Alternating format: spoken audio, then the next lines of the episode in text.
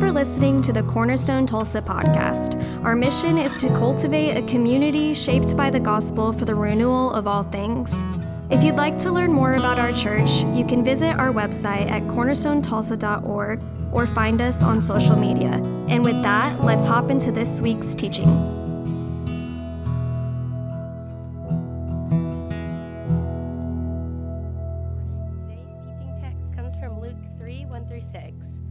In the fifteenth year of the reign of Tiberius Caesar, when Pontius Pilate was governor of Judea, Herod, tetrarch of Galilee, his brother Philip, tetrarch of Iturea and Trachonitis, and Lysanias, tetrarch of Abilene, during the high priesthood of Annas and Caiaphas, the word of God came to, the, came to John, son of Zechariah, in the wilderness.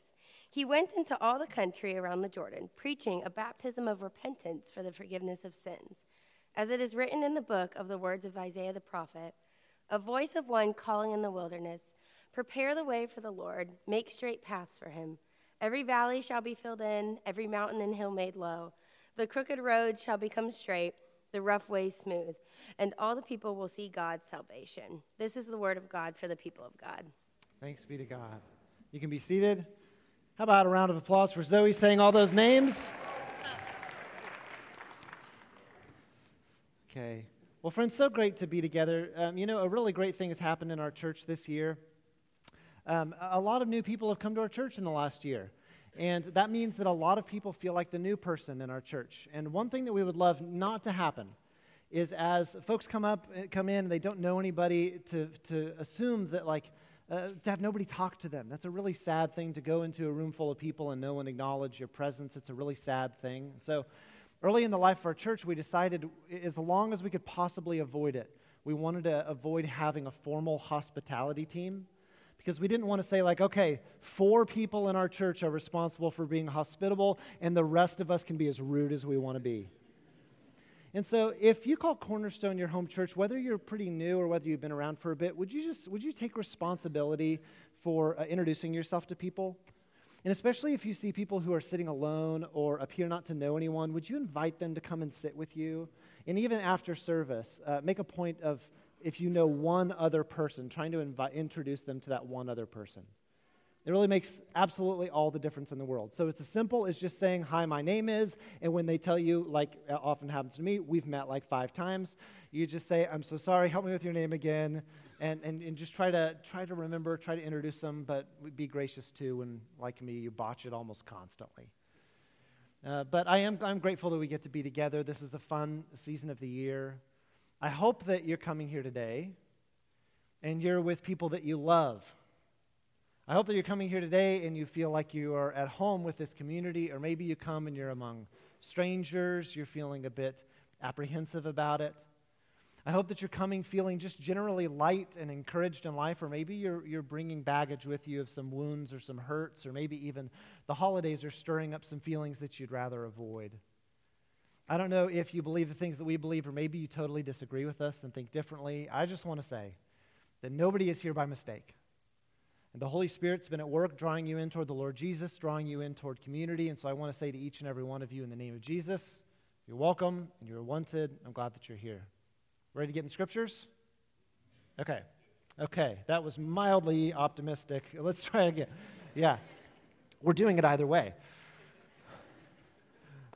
Well, uh, this weekend I was with the, my extended Odom family in Oracle, Arizona. And you say, where is Oracle, Arizona? Well, I'll tell you, it's next to Winkelman. Does that help you? it's near Dudleyville, okay? Uh, my, my grandfather, my last living uh, grandparent, passed a few weeks ago. And so our family, all of the Odoms, gathered in uh, Oracle area to honor and celebrate his life. And it was just a delight. His name is Charles Wesley Odom and uh, raised strong Assembly of God Christian, but he was, he was named after Charles Wesley. His, he and his brother John were a part of the beginning of the, the Methodist movement, but they were Anglicans. And so I didn't even know that I had that in my heritage. But uh, Granddad Charlie passed, and it was such a great gift to get to celebrate his life. Oracle is about uh, two hours southeast of the Phoenix area. And so you, we landed in Sky Harbor, the friendliest airport in America, and got our rental car and drove uh, two hours southeast to make it to Oracle. But to get to his funeral was in San Manuel, which was a, a little bit further east. And uh, this weekend, we, we woke up at Granddad's house and we got on our church clothes and we loaded up in the car and we started driving out to uh, San Manuel Assembly of God Church for his service. And I was struck, it had been a while since I'd been in Arizona. Uh, we went there tons as kids and remember riding four wheelers through the desert. And, uh, but it, it struck me driving to San Manuel, the, the arid climate and the rolling hills and the mountains in the distance how much all of it reminded me of the Judean wilderness. And a handful of years ago, I know it was eight years ago, or actually nine years ago, because our son Sam was in Emily's tummy, and we packed an extra suitcase just for food for Emily on that trip to Israel. Uh, we, we got to go from Jerusalem out in the Judean wilderness. We went jeeping through the Judean wilderness, and we had tea with some Bedouins, and and we, we got to see this, this area that's generically described in the New Testament as uh, the wilderness. And if you can picture uh, it, the, the city of Jerusalem, I hope that you have a chance to go to Israel at some point. But uh, there's, there's the Temple Mount in the middle of Jerusalem, and to the east, there's the Mount of Olives, where Jesus had prayed with his disciples in the Garden of Gethsemane. And as you go over the Mount of Olives, you come to Bethany, where Mary and Martha lived. Jesus raised Lazarus from the dead. But as you keep going further east, you're making your way toward the Jordan River, toward Jericho. And there's a treacherous 100 miles between Jerusalem and Jericho. It's a trip that is so treacherous, so dangerous, you don't go that direction if you don't have to, because if you were, were injured or, or attacked uh, and you were left as dead, you were, were good as dead. And when Jesus told the parable of the Good Samaritan, he's probably thinking about, you know, coming across a, a, sharp turn in the road on the way down to the Jordan River Valley and bandits being there and leaving uh, this, this person wounded and left for dead. And the places you go further on, I'll show you a picture in just a minute, the, the place gets a little bit apocalyptic. You're going out, think like Area 51. You're making your way toward the Jordan River, and, and it's arid. You maybe see wild animals as you, as you get further into the Jordan River Valley. You might come across a historic community that's no longer there, but archaeologists have discovered the, the community in Qumran. Qumran was this apocalyptic sect, um, hosted this apocalyptic sect called the, the Essenes. And the Essenes had these strict purity laws. They, they wanted to be so pure that they might entice or encourage the Messiah to return. And so they lived according to these strict ascetic guidelines. They were meticulous about studying the scriptures. In fact, uh, many of the, the texts that we have the, were copies uh, of texts that the, the community at Qumran wrote down by hand. You may have heard of the Dead Sea Scrolls. These came from the Essenes at the community of Qumran. And, and there's a man that comes to us in the New Testament who, if he was not part of the Essene community, was a whole lot like him. And it's the person of John the Baptist who's preaching this message of repentance out in the middle of the desert. And John features prominently in our text today, but he also features prominently in the whole Christian season of Advent, which is a season of repentance, especially focused on the second coming of Christ to renew and to restore all things. And as we get into the text that Zoe read, all those, all those names were uh, markers in time. Uh, Luke, the, the evangelist, was following the practice of his day of, of dating the story that he was uh, recreating, retelling, by saying when it happened in such and such, the, the fifth year of such and such their reign rule. He's actually gone to a lot of work to try to include historical details. He's giving a, a, a, an account of historical things that actually happened. So Luke dates uh, John the Baptist's coming in where it fit with these leaders. And the text tells us that at that time the word of the Lord came to John, son of Zechariah.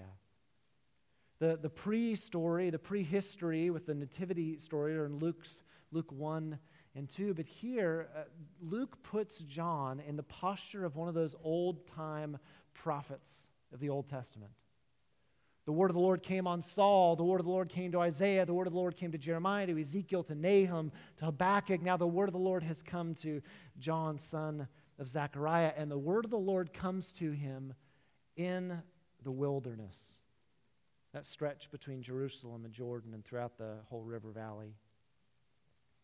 If you know the Bible, you might think back on times and seasons where God's people were in the wilderness. Wilderness in Israel terms is like the desert. Uh, it's not like jungle, we're talking desert, arid. And wilderness in the Bible, on the one hand, is associated with the theme of wandering, but it's also associated with clarity. And sometimes the, the noise and the pace and the distractions of city life drown out God's voice and God's perspective. So sometimes you need the seasons of the wilderness, or you need to go into the wilderness to get your head on straight and to get your heart on straight. Sometimes you need to be in the wilderness to see just how backward city life can be. Uh, Dallas Willard tells the story of uh, a jet pilot who's going at just extreme speeds and doing these really dangerous maneuvers and is going at such a rapid speed and then pulls up, hoping to do like a flip and land, like runs into the ground. And the pilot didn't realize that all the while they were flying upside down. And I wonder how many of us are going at such a hard pace and we crash in life not realizing just how upside down the rhythms and the patterns and the habits of our life has been. Sometimes in our lives, and sometimes in the life of those who we read about in Scripture, you're led into the wilderness. Uh, you might think uh, readily of the story of Israel coming out of Egypt. They've been enslaved for 400 years. God leads them through the Red Sea. They receive the law at Mount Sinai. And then for a generation, for 40 years, they wander around the wilderness en route to the promised land. And the wilderness was for them a time of purging purging of idols and purging of habits of the heart that weren't going to work in the promised land. I think for me, about a, a challenging season in my life with God, early when we were planting the church, now just probably about four years ago where I was talking to a spiritual director and I related to him, I felt like none of the stuff that I was doing in my life with God worked anymore. Have you ever been in a spot like that? Where you're praying and it's just hitting the ceiling, or you're reading scripture and you're unmotivated in it. Like on the, the one day where you are motivated, you read a text from, from Le- Leviticus or Hosea or something, and it just doesn't make any sense and you leave uninspired. And I was in one of these seasons where I was exerting so much. We had Gideon, who was young, the church was young, and nothing that I felt like I was doing in my life with God was working anymore. And my spiritual director wisely said to me, he said, Well, that makes total sense. You're in completely different terrain than you've ever been in in life. He said, if you can imagine hiking through the mountains in winter, you pack in a certain way, you dress in a certain way, you practice certain survival skills. But if you leave that climate and you go into the middle of the desert, you dress differently, you pack differently, you need to use a different set of skills to make it. God bless that kid who's trying to survive back there. If any of you feel like you've happened upon a dry season or a wilderness season in your life with God, it could well be. Well, I know that it's not that God has abandoned you, but it could be that God is transitioning you out of a time, a season where you're accustomed to these false comforts or alternate sources of security. It could be that in this wilderness season that God wants to give you a refreshed perspective. Sometimes we're led into the wilderness. But sometimes, by our own accord, we actively seek the wilderness. I think about some of the historic practices of the church, like uh, fasting and silence and solitude. Practices that are so critical in our noisy world. These are elective wilderness experiences. It's like snuffing out the city lights in our hearts so that we can more readily see the stars. The Gospels tell us that whatever is happening with John the Baptist was, was so compelling that people actively sought him in the wilderness. Now, envisioning John's context as I've described it, we're 100 miles east of Jerusalem through the rolling hills. He's got his back to the Jordan River where he would baptize many people. Then we, we, we envision his context, what he's seeing in front of him, and then hear the words of his message afresh. John says, A voice of one calling in the wilderness, quoting Isaiah 40 Prepare the way for the Lord Make straight paths for him. Every valley shall be filled in, every mountain and hill made low. The crooked road shall become straight, the rough ways smooth, and all people will see God's salvation. John's got this great vista in front of him of, of exactly what he's describing. He is envisioning let's make the way easy for the Messiah to come to Jerusalem. The expectation is that the Messiah would return through the east gate. He would come from the east. He would ascend, go past Bethany, go up the Mount of Olives, and there he would enter and come into the temple through the east gate. John saying, Let's prepare the way for the Lord who's coming. The imagery of this road from the wilderness where John was preaching to Jerusalem, the place where the Messiah was expected to come, was treacherous. And so John is using this vision of a physical change in the land, straightening the path, to animate their imagination about his call to repentance. The, the vision of filling valleys and leveling mountains and straightening the path was a vision of humbling oneself of removing obstacles of sin. And in particular, is uh, the verses beyond verse 6 show us uh, doing the work of justice. So he says to those who are wealthy, and he defined wealth here by those who have two shirts give the other one away. It's a principle that you who have excess share with those who don't have enough.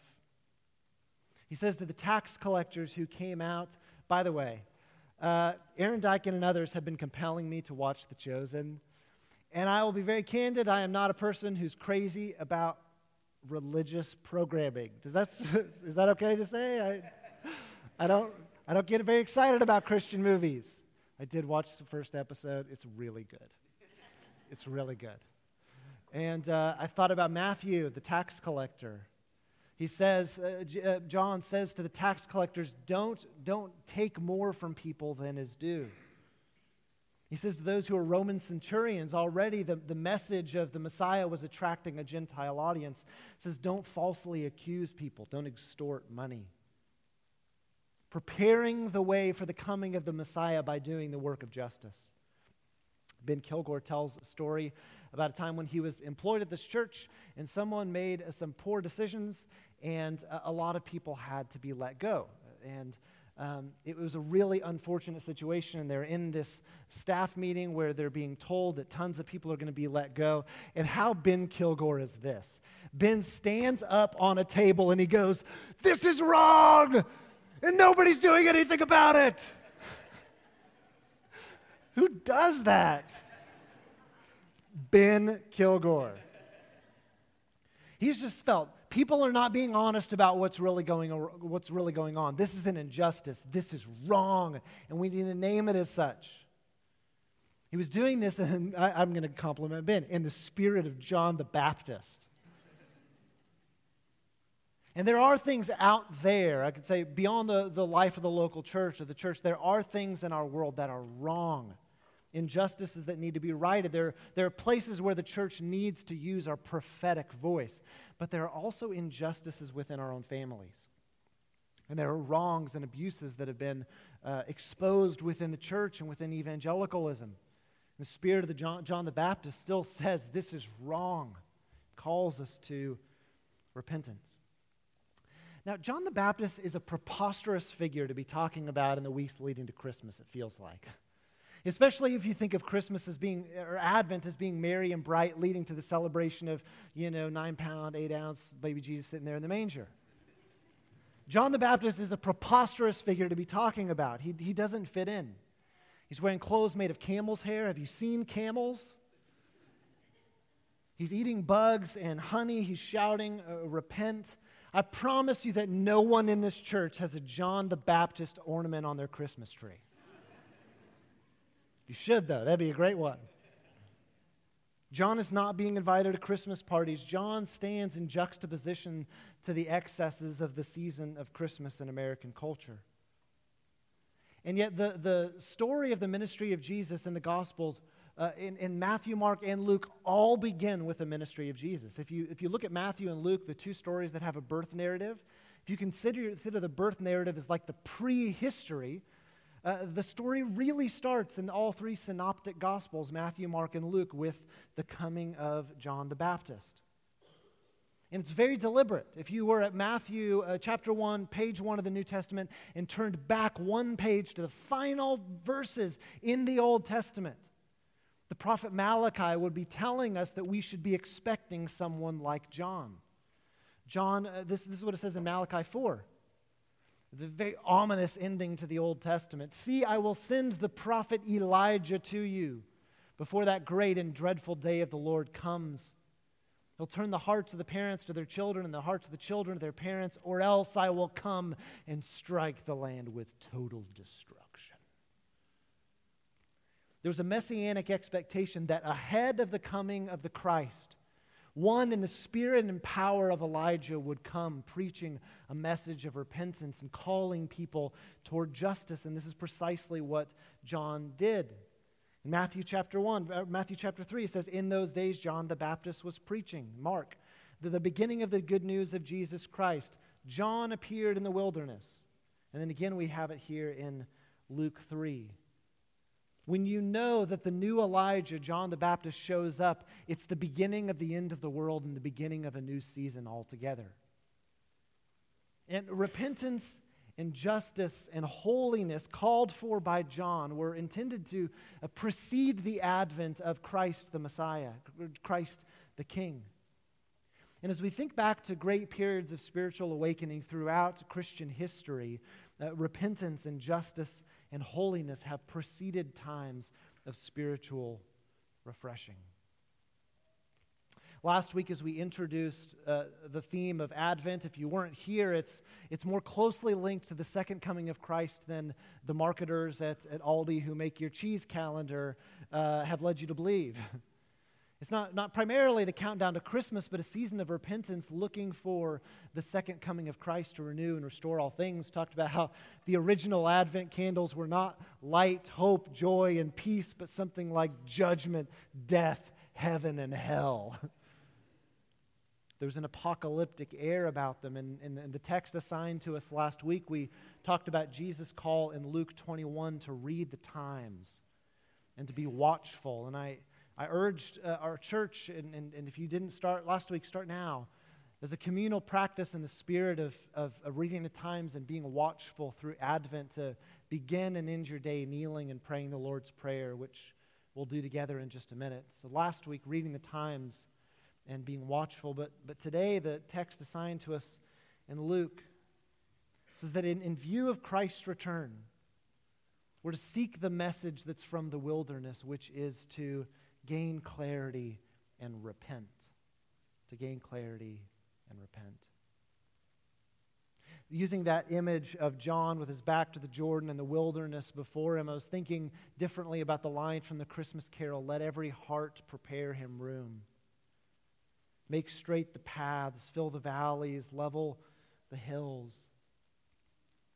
In, in that spirit of, of seeking clarity and repentance, I might ask you a handful of questions for you to do some self reflection. And it's okay if it feels a little bit juxtaposed to the season of, of, of Christmas, the season of repentance, the season of Advent is calling us to repentance. Wonder if you might consider in what areas of your life might you be tolerating injustice? Or quite simply, withholding good from those to whom it's due? So think about the lonely neighbor that you've had an impulse to be hospitable toward them and you've not. Uh, think about the person who's on the street corner that you pass every single day and you never acknowledge them at the least or give them something. In what way might you be tolerating injustice or withholding good? In what ways might you be allowing some form of exploitation, whether it's in your work or whether it's in, uh, you might even investigate some of the goods that you consume. In what ways might you be allowing exploitation? Ask yourself this too examine are there things that God has said are outside of His best for you that you need, empowered by the Holy Spirit, to boldly cut off and say no to? For those of you who own businesses or oversee other people, are you dealing honestly in all of your business practices? If, if, uh, if other people were to examine what you're doing, could you explain your, your business choices with a clean conscience? Are you treating those who you employ with courtesy and honor and respect?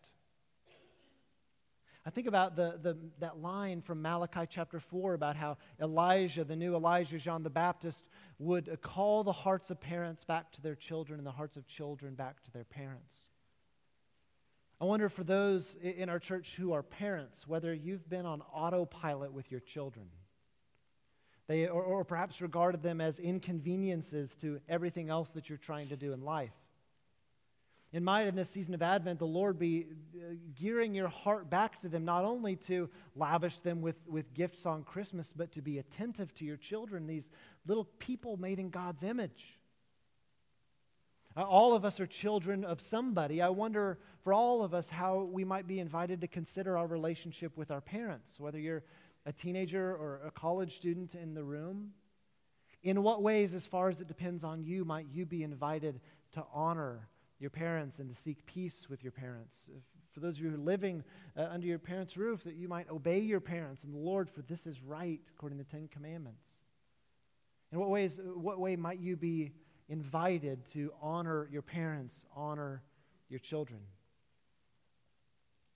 I might ask uh, each of us this question that I think is especially pertinent. Have you created habits in the things that you listen to or the things that you watch that drown out the voice of God. It doesn't mean that they're overtly uh, spiritually toxic or negative or promiscuous or anything like that. It could be that it's just, it's just constant noise. You're unaccustomed to silence. You, you've created no space in which actual reflection can happen. Can you drown? Can you turn off some of the city lights in your heart so that you can see the stars?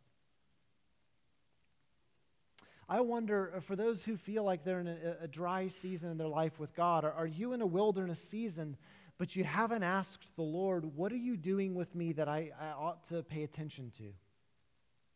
If there's clarity to be gained in the wilderness, Lord, what are you trying to do? You've been petitioning Him to bring you to an oasis, but maybe you're not ready for it. Maybe there's, some, there's a false sense of security that needs to be starved out. If you ask the Lord, if you're in a dry season, if He's actually doing something in you. Still, others of us might need to consider do we need to seek the wilderness? Maybe it's through silence or solitude. Do we need to actively seek the wilderness? One of the disheartening lessons of the wilderness for the people of Israel can you remember everything that they had just gone through? They'd, they'd been delivered from captivity. They'd walked through the sea on dry ground. They saw the smoke and the fire and the mountain. God gave them His law. His presence filled the tabernacle. And when they were led away by a pillar of cloud by day and fire by night, they still complained the whole way. They still fashioned the golden calf at the foot of Mount Sinai. And one of the, one of the sources of clarity that came from the wilderness experience of Israel was that they were going to be incapable of keeping the covenant that God gave them.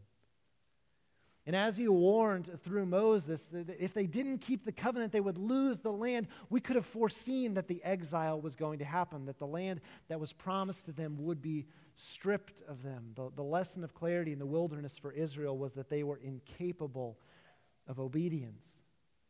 And in a similar way, we learn our own story that we are incapable of obedience to this call to repentance apart from empowerment to the Holy Spirit, by the Holy Spirit. Unless something in the whole paradigm changes, we too are dead in our sin, incapable of fulfilling the law.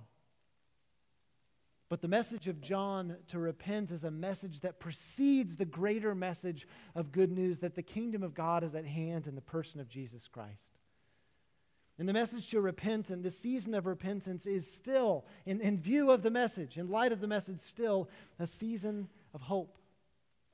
Because the same Jesus who came and was born in Bethlehem will come again to restore and to renew all things, to judge the living and the dead, and to put all things to rights. Therefore, even along with the call to repentance and the self examination, we still say with a songwriter, Rejoice, rejoice.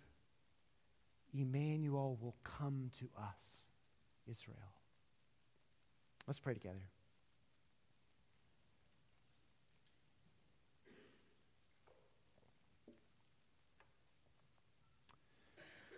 Lord Jesus, it feels, it feels a bit strange in the time of year where you know more people return to church, where we, we wear our Sunday best, we're getting ready to give gifts to people and celebrate that we would hear John the Baptist's voice ringing, This is wrong, repent. And yet, Lord, we know uh, from our own life experience how, how self deceived we can be how short sighted we can be, how slow to listen we can be. And so, no wonder we need these voices of clarity from the wilderness calling us to see the world the way that you see it. So, forgive us, Lord Jesus, in very practical terms of living in upside down ways, of having such stubborn hearts that we refuse generosity to those to whom we could easily give. Forgive us, Lord Jesus, from separating the stuff we do in this building on a Sunday morning from the way that we treat our employees Monday through Friday, or the way that we treat our parents, or the way that we treat our children. And Lord, we pray with the, the Christmas carol that every heart would prepare you room, that you'd enable us to do this work of simple justice and, and, and uh, relational justice by examining uh, our most important relationships relationship with children and parents, relationships with other believers, relationships with strangers, and even enemies. Help us to read the times, Lord. Help us to be watchful. Help us to live in this perennial posture of repentance, uh, eager at all times to receive you as you'd come to us, Lord Jesus. And now, Lord Jesus, as you come to meet us at the table, would you pour out your Spirit on us? and on this bread and wine and make it be for us so much more than just that, but a means by which we experience through the Holy Spirit the presence of Christ our King. And so we pray, be present. Be present, Jesus, our great high priest, as you're present with your disciples in the breaking of bread and the drinking of wine. Transform us into your image Help us to feast on your life, and may we be like you in this world. This we pray in Christ's name and his glory. Amen. We're so grateful you listened to this week's sermon at Cornerstone.